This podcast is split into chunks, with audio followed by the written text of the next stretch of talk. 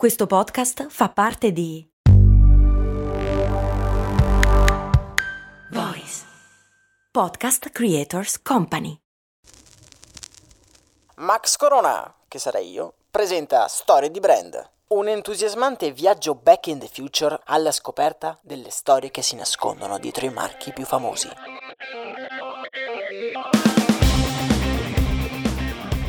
Bentornati amici avventurieri di brand. Nell'episodio di oggi andremo a scoprire la storia che si cela dietro una parola. Una parola che racchiude tre significati diversi, ma legati insieme da un unico grande passato. Una terra, un vino, un metodo. Francia corta. La storia di oggi ci porterà a cavallo tra i secoli. Verremo guidati da ingegnosi uomini di Dio e visionari imprenditori desiderosi di racchiudere il sapore di una sfida in una bottiglia. Siete pronti per una nuova avventura a spasso per il tempo? Con il supporto della Guido Berlucchi, oggi iniziamo un viaggio alla scoperta della Francia corta, tra passioni, sogni, ambizioni, barche volanti e soprattutto vino. Ma ora basta chiacchiere, è arrivato il momento di entrare nella nostra macchina del tempo e riavvolgere come sempre il nastro della storia. 1147 Monastero cluniacense di San Pietro in Lamosa.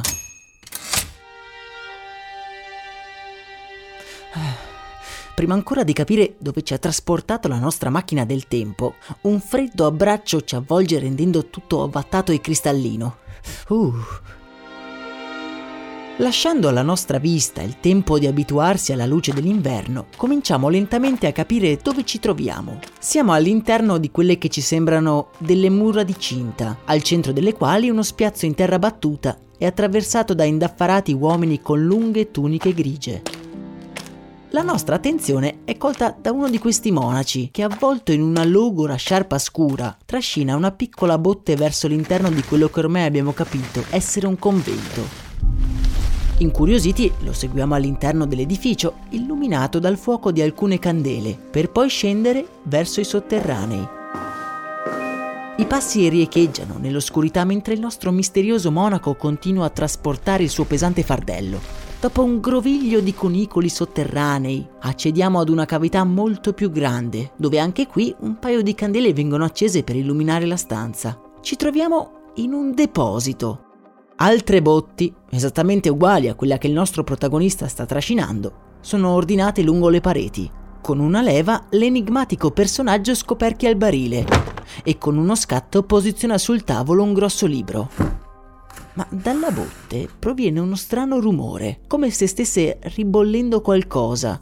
Un suono quasi impercettibile accompagnato da un odore acre e pungente di alcol fermentato.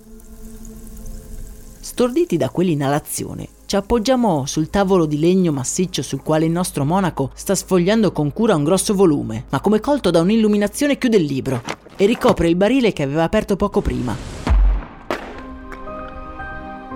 L'aria in questa cantina si è fatta pesante tutto d'un tratto. I vapori della fermentazione del mosto ci stanno stordendo. Attirati dalle lettere d'oro della copertina ci avviciniamo al libro incustodito poggiato sul tavolo. Libellus Devini More. Non facciamo in tempo a finire di leggere la frase in latino che l'atmosfera viene avvolta da una spessa nebbia alcolica. Questa realtà ci sta lentamente sfuggendo di mano, le luci delle candele si fanno più confuse e un ticchettio in lontananza ci ricorda che il nostro viaggio è appena cominciato.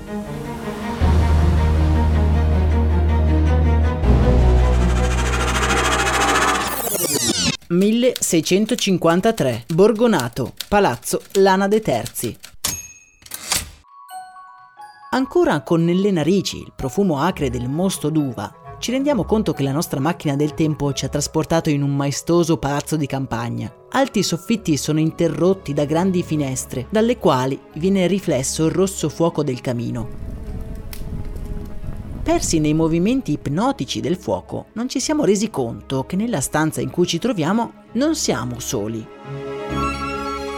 Un uomo vestito completamente di nero è seduto ad uno scrittoio. È una figura difficile da decifrare. Il suo volto è chino su delle carte che sta studiando in maniera quasi ossessiva. Ha il corpo talmente ricurvo in avanti che il suo naso quasi sfiora la superficie del tavolo. Con una penna dalla piuma bianca sta scrivendo sul foglio, stando ben attento a misurare con cura ogni tratto d'inchiostro. Dal colletto bianco che porta ci rendiamo conto che siamo al cospetto di un uomo di chiesa, che dietro al suo aspetto austero nasconde un piccolo segreto. I suoi occhi concentrati, infatti, tradiscono una luce particolare, un inconsueto bagliore tipico di chi sta dando finalmente forma ad un pensiero che lo tormenta. Tutto ad un tratto, il nostro uomo distoglie lo sguardo dalle sue carte e alzandosi di scatto si dirige verso la finestra. Davanti a lui i campi sono coperti da una fitta nebbia mattutina. La valle si estende a perdita d'occhio. Davanti a noi un invitante spicchio di azzurro incastonato tra i colli di San Fermo. È il lago di Iseo. Il nostro uomo ha lo sguardo fisso proprio su quel piccolo lembo d'acqua. Nei suoi occhi vediamo riflessa la luce di un sogno, un progetto appena messo su carta che ha l'intenso sapore della sfida. Su quel foglio è disegnato il primo progetto documentato di pallone aerostatico, il disegno di una barca capace in teoria di sollevarsi dal lago guidata da bolle di gas che l'avrebbero sollevata e portata in alto nel cielo, in un viaggio impossibile, verso Dio.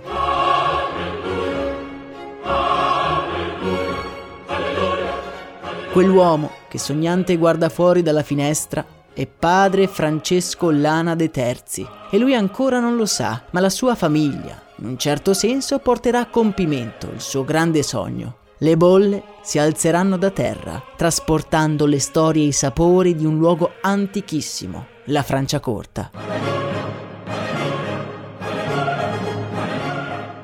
Il religioso che abbiamo appena conosciuto fa parte della nobile casata dei Lana de Terzi, è uno studioso, uno scienziato ante litteram, che prima di tutti teorizzerà il pallone aerostatico, un'idea folle per l'epoca, che vedrà la luce solo con i fratelli Montgolfier nel 1759.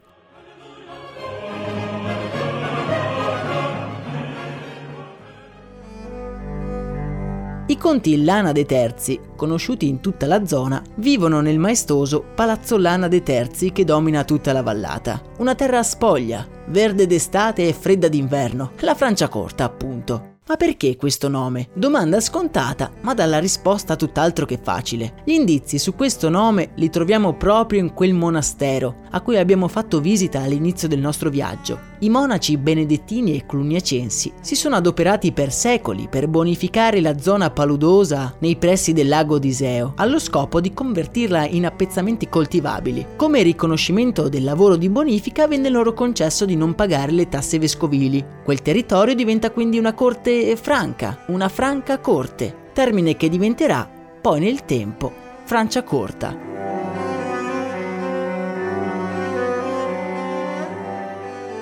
La vita degli abitanti della Francia corta è molto semplice. Il clima mitigato dal lago rende questo lembo di terra buono per coltivare e instancabili contadini dalle mani esperte sono al servizio dei nobili amministratori della zona. Tra questi nobili, in un palazzo immerso nel verde, troviamo anche la famiglia Lana de Terzi, conti di questa terra dalla cui stirpe proviene anche quel geniale prete inventore capace di immaginare una barca volante alzarsi dal lago.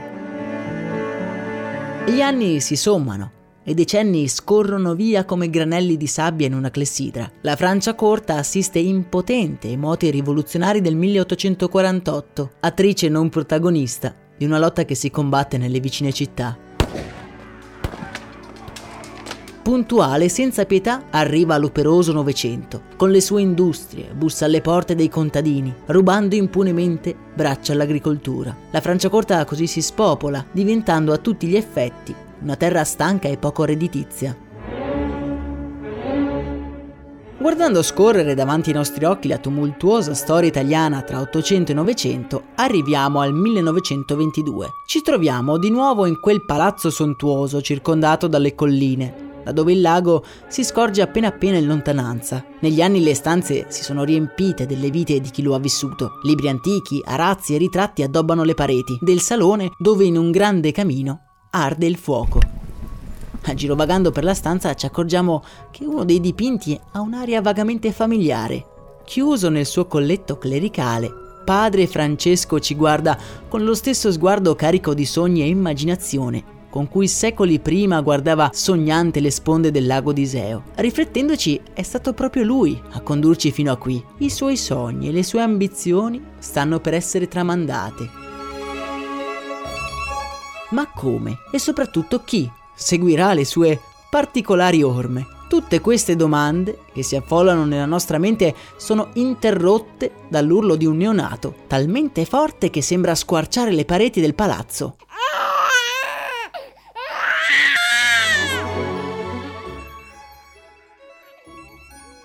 Attirati da questo pianto disperato, ci avviciniamo ad una stanza in cui un piccolo gruppo di persone sta porgendo ad una donna sdraiata e provata dal parto un piccolo, candido fagotto. Nel guardarlo, la madre non riesce a trattenere la commozione e mormora tra le lacrime. Guido, piccolo mio! Mentre ci avviciniamo al piccolo, la madre gli scosta il lenzuolo dal viso e dei profondi occhi blu elettrico ci fissano. Sono gli stessi occhi blu del suo antenato, gli stessi occhi capaci di vedere le barche volanti alzarsi con delle bolle dal lago. Quel bambino è Guido Berlucchi e ancora lui non può saperlo, ma darà finalmente voce ad un sogno dimenticato da tutti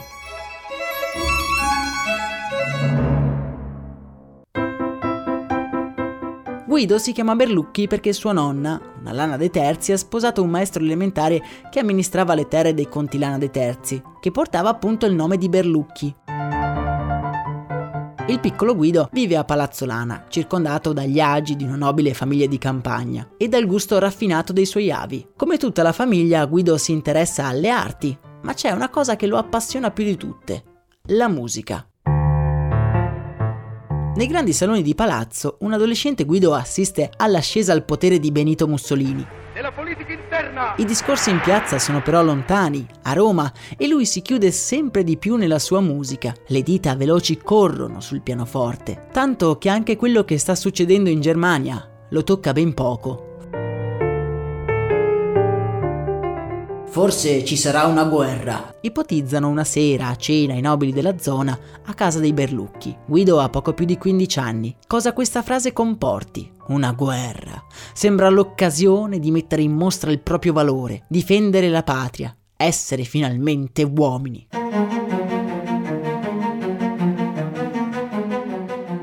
Alla fine, come sappiamo, la guerra arriva, dimostrandosi però per quello che è veramente. Non esiste retorica abbastanza forte da far tornare a casa i figli, i fratelli o i genitori rimasti al fronte per sempre. Nel 1942 Guido compie 20 anni, il conflitto è nel suo momento più duro e lui, una mattina vestito da soldato, apre per l'ultima volta il pianoforte, compagno di mille avventure. Ha paura, paura di non rivedere più quei tasti bianchi, o quella stanza, o il verde fuori dalla finestra, paura di non sentire più il vento del lago, paura di non fare più ritorno nella sua terra.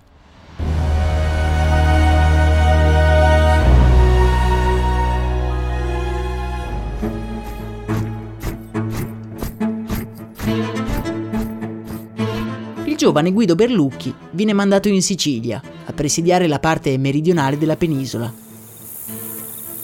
Si susseguono mesi confusi e privi di azione. Il forte caldo asciuga l'adrenalina e riporta a galla la nostalgia di casa, un sentimento che lo condizionerà per tutta la vita. Riconosciuta la impossibilità di continuare la impari lotta l'8 settembre 1943 il filo invisibile che teneva unito l'esercito italiano si spezza. Mussolini è caduto e Badoglio ha firmato l'armistizio con gli alleati. In Sicilia Guido e gli altri soldati sono abbandonati a loro stessi. Accolgono quei soldati americani che avrebbero dovuto combattere e il nostro protagonista, riacquistata un po' di speranza, si mette a fare quello che più sapeva fare meglio, suonare. Con strumenti di fortuna, Guido e altri soldati musicisti cominciano a darsi da fare per allietare e tenere alto il morale delle truppe alleate. La paura in qualche modo ha lasciato spazio all'entusiasmo. C'è un paese da riconquistare. quanto a Guido si sente rinascere, suonare e portare un po' di spensieratezza in un contesto pieno di straziante realtà. Si sente finalmente vivo, nei suoi occhi rivediamo splendere la scintilla del suavo inventore. A ritmo di jazz, Guido segue i soldati nella risalita fino a Roma.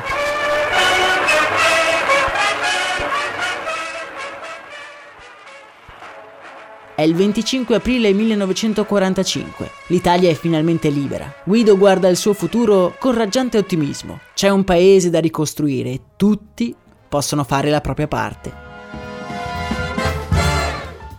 Trasportato dall'euforia dei festeggiamenti, il nostro giovane protagonista risale la penisola fino a Milano, per poi arrivare nella sua amata Franciacorta. Le terre sono state liberate dalle guerre partigiane, i paesi però sono stati distrutti dalla furia dei nazisti in ritirata, ed entrando a Palazzo Lana, Guido si rende conto di non essere più il ragazzino spavaldo che sognava di fare il musicista. Ora è un uomo e ha le sue responsabilità.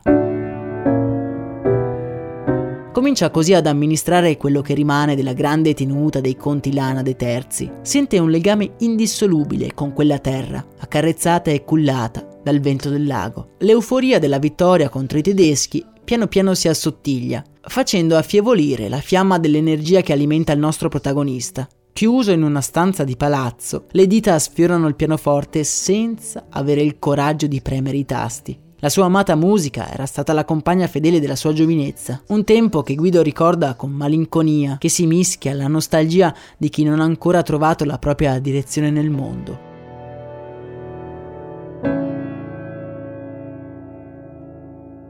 Il nostro protagonista lascia Palazzo Lana solo per alcuni eventi mondani dell'aristocrazia lombarda. Il suo nome è in effetti tra i più ricercati della zona. La fama e il prestigio della famiglia molto spesso lo precedono. Ad uno di questi ricevimenti i commensali sono persi in conversazioni futili a cui Guido non riesce a prendere parte. Lo vediamo seduto in un angolo del tavolo a fissare il calice di vino con aria dubbiosa. Questo vino è davvero pessimo. Pensa tra sé e sé. Ah, non le piace? Chiede una ragazza, avendo evidentemente notato l'aria disgustata con il quale Guido fissa il vino nel bicchiere. Uh, uh, n- non molto balbetta alzando lo sguardo per guardare la sua interlocutrice. L'introverso Guido rimane folgorato dal sorriso di quella ragazza, che con aria divertita lo guarda senza sforzarsi di trattenere un sorriso. E perché non ne fa uno lei? Beh, il tempo non mi mancherebbe. Risponde pensieroso il nostro Guido, un pochino colto nell'orgoglio.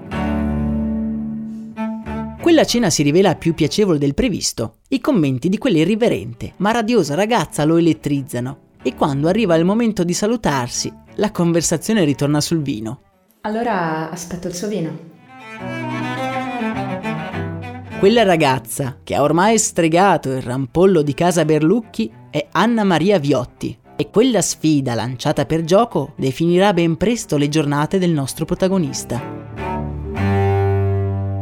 Da quell'incontro Guido si sente rinascere, sente una nuova energia, si sente eh, di nuovo vivo. L'idea di creare un vino suo, personale, da servire nei ricevimenti a Palazzo Lana, si incunia sempre di più nella sua mente. Già alcuni appezzamenti della tenuta Berlucchi sono coltivati a viti e il vino è un prodotto abbastanza comune in Franciacorta. Si tratta di un vino per lo più rosso e di mediocre qualità. Guido, dal canto suo, vuole creare un buon vino bianco, degna sublimazione delle terre a cui è tanto legato. Guido e Anna Maria si sposeranno all'inizio degli anni 50 e in quel momento Guido ha ritrovato un nuovo motivo di vita. Si perde nei suoi occhi, immaginando le sere estive passate a chiacchierare nel giardino sorseggiando il suo vino in sua compagnia. Se la storia d'amore con Anna va a gonfie vele, la sfida del vino non potrebbe andare peggio. Dopo la prima vendemmia, il risultato è tutt'altro che incoraggiante. Il vino prodotto è instabile e dal gusto eh, discutibile. Guardando quel liquido un pochino torbido, Guido non ha però l'intenzione di arrendersi e passa le notti nello studio di Palazzo Lana leggendo tomi sul vino risalenti a secoli prima. Ed ecco che tutto d'un tratto, quello che abbiamo visto finora acquista un nuovo significato. Il burattinaio del destino tira le fila delle nostre storie. Un libro consumato da un monaco, annebbiato dai fumi dell'alcol, un inventore di bolle che partono dalla terra, tutti indizi di un futuro prossimo, di cui Guido non ha ancora nessun sentore. Dalla stessa finestra dalla quale il religioso inventore sognava di veder volare la sua barca, oggi Guido si perde a guardare il lago in lontananza le dolci colline incastonate tra le montagne. Quella terra magica aveva bisogno di un buon vino, un vino che è un po' come la fotografia di una regione. Le piante crescono, assorbono l'essenza della terra, l'acqua, il vento. Per Guido il vino diventa un modo per onorare la sua terra, la sua storia. Purtroppo il nostro protagonista non ha sufficienti conoscenze tecniche in materia e non sapendo come risolvere da solo l'instabilità del vino, si rivolge ad un certo Alessandro Borghesi che lo mette in contatto con un giovane enologo fresco di studi, con il quale fissa un appuntamento per il giorno seguente. Il giorno dell'incontro i due si salutano educatamente. Guido non ama i convenevoli, a dividerli ci sono poco più di dieci anni, ma guardando quel ragazzo chiuso nella sua giacca di velluto, Guido si sente come appartenente ad un'altra epoca. Senza perdersi in chiacchiere, i due fanno un giro per le vigne e dopo la diffidenza iniziale, Guido è sorpreso. Quel ragazzo in un primo momento gli aveva ispirato molta fiducia, ma ora che lo vede aggirarsi per le vigne con sicurezza navigata, la sua figura lo incuriosisce piacevolmente. La giornata trascorre tranquilla, tra un assaggio di vino e una chiacchierata sulla Francia corta. Forse quel ragazzo lo avrebbe potuto aiutare a migliorare il suo vino. Di certo, l'entusiasmo non gli manca. Nel salutarlo, Guido si sente pieno di energia. Quella chiacchierata forse era servita più a lui che al suo stesso vino. Condividere un obiettivo, avere un alleato, una volta tanto, era stato piacevole. Mentre l'enologo si avvicina alla porta d'uscita, Guido si siede al pianoforte, come faceva quasi ogni giorno, in silenzio. Oggi però qualcosa scatta nella sua mente. Mentre il giovane enologo poggia la mano sulla maniglia per uscire, Guido comincia a suonare una lenta melodia jazz e il tempo sembra fermarsi. Le storie contenute in quel palazzo prendono magicamente vita. Il fuoco e il vino, le guerre e le risate, tutto è vivo e tutto è immobile allo stesso tempo. Immerso com'è nella musica, Guido non se ne è reso conto, ma anche il giovane enologo si è fermato sulla porta ad ascoltare immobile ed in silenzio.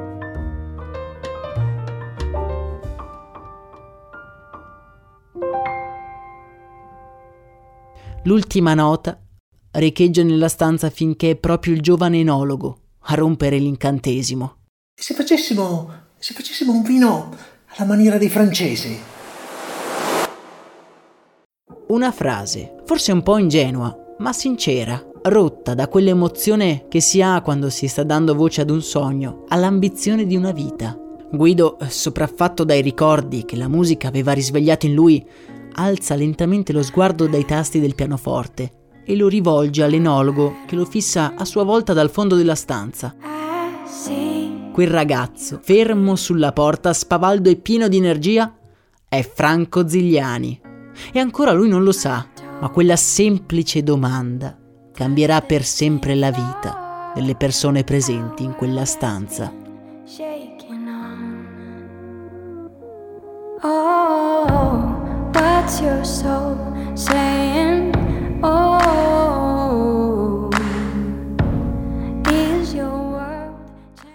Nel prossimo episodio.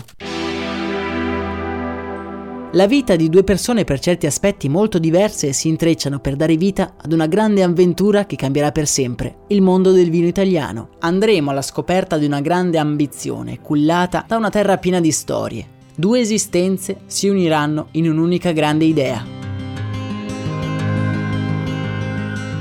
Per non perdere il prossimo episodio ti consiglio di iscriverti al canale podcast. Io sono Max Corona e questo che avete appena ascoltato è ovviamente Story di Brand.